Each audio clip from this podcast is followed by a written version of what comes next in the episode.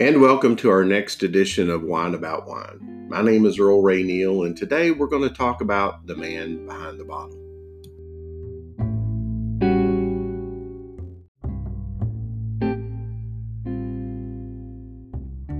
And as always, with me again, Dr. Sergio Scrobe. How are you doing tonight, Serge? I am well. A lot of well. exciting things going on at pastainvino.com these days. Uh, why don't you tell us a little bit about uh, what's happening and tell us about the partnership with uh, Tonino? Absolutely.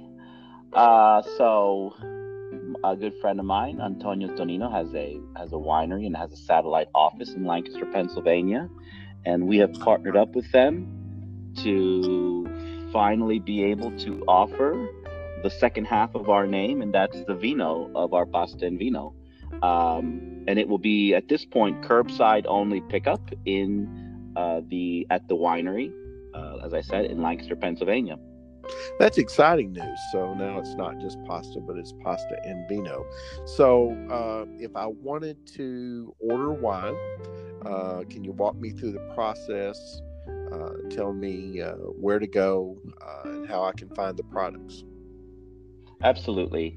Uh, so if you go to pastaandvino.com, under our uh, one of our main menus is going to be curbside pickup, and uh, once you go to that menu, you'll see wine, and it'll list all the 15 wines.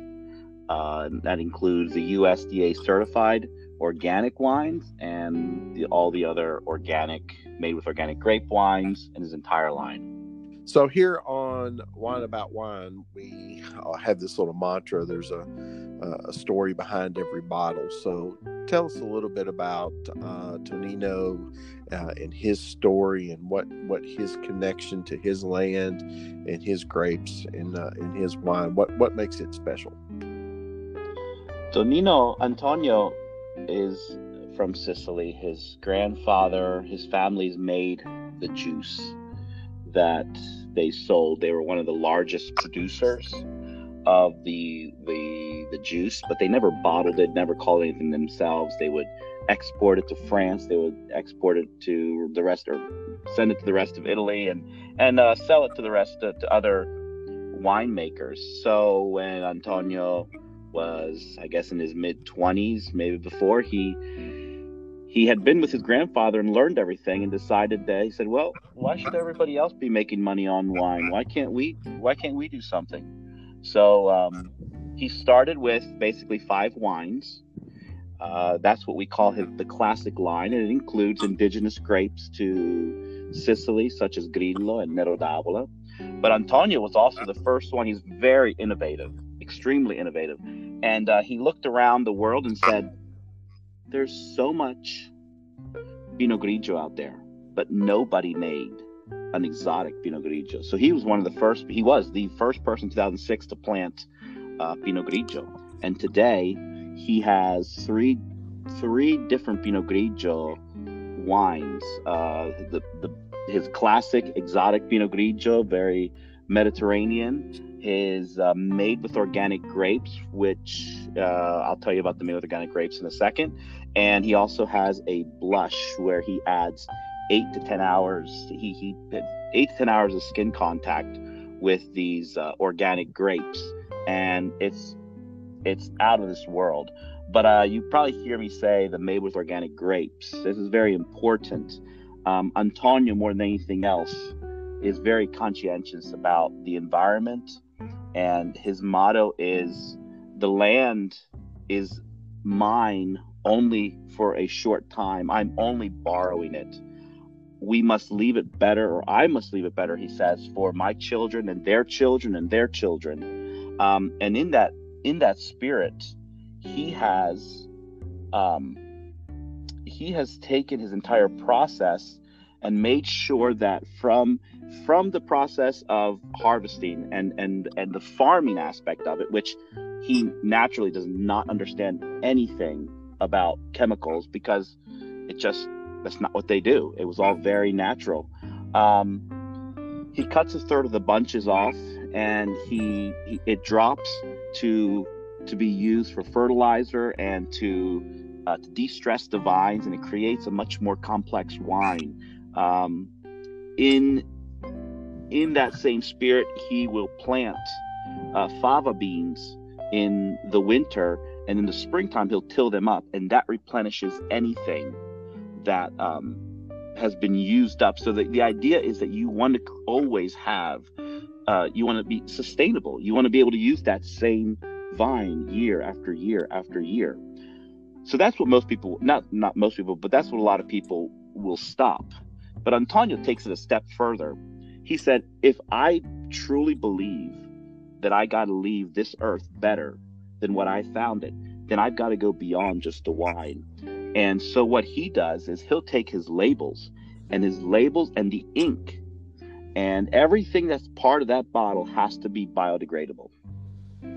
Um, now, now is that is that something I, you know? I know you have, you know, in your experience, you've come across thousands of wines. It, it sounds to me like that's something that that truly makes uh, Tonino, um, you know, special or, or set apart from from from other wines.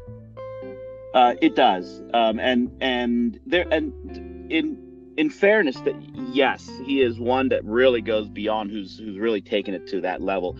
And I, but I do truly think that there are a lot of these tiny uh, producers who want to be like that because they do care. And I think, but I do know what's great about Tonino's wines. What's great as a as a, a as a distributor, and as I get to talk to my clients, what's great is to because they're tasting these made with organic grapes wines. And then they're tasting these USDA certified organic grapes with no sulfites added. And my clients say, man, you know, a lot of people are doing this, but this stuff really tastes good. So if our and listeners it's a different want, level. if our listeners want that uh, Tonino experience, uh, Mm-hmm. tell tell us specifically uh, what they need to do. When you say pasta and vino, that is actually spelled out P A S T A A N D vino V I N O dot com. Uh, and Yep. then there'll be a front page where they can select uh, the Tonino wines. Is that correct? There is. Yep. There's the, and there'll be like uh, uh there'll be a like I said a, across the top. I think there's a menu item called curbside pickup, and uh, you know, it might be Italian wine, but only in America can you buy wine and or basically uh, by drive by. well, yeah, at least from a winery. so it's that's right. It is direct from the winery. So so that's it's- ex- that's exciting. Uh, so so this is the first step, um, the, the the curbside service, and then are there plans to expand pastaandvino.com uh, to mail order uh, in the near future? There are uh, in the very near future where um, we'll be starting in Pennsylvania, all of Pennsylvania soon. Um, but more importantly, we're actually going to be offering some curbside food. Uh, some of the pasta and vino uh, products that people have just absolutely loved for the past couple years, such as olive oils, um, our, our olive oil, some of the pasta that we have, and uh, so and we're going to be adding to that all the time and that is initially going to be uh, some the curb there, there is a curbside uh, and this is very important there is a curbside only product list so to speak and uh, those items can be purchased uh, at, at Tonino Winery through Boston Vino as well Wonderful. but so we but as you said we will be able to also very soon be able to ship our items including the wine the next time we will get together, we'll talk uh, a little bit more about the plans for pastaandvino.com. Uh, dot com. we will also focus uh, on another Tonino wine. Uh, and for the listeners, I want to say uh, thank you to Dr. Scro. And that Thank you. will bring us to a close for this edition of Wine About Wine.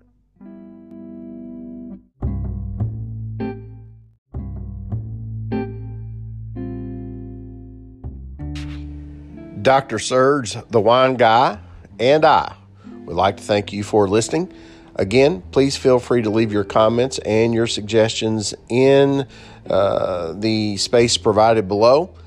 and be on the lookout for the next edition of Wine About Wine.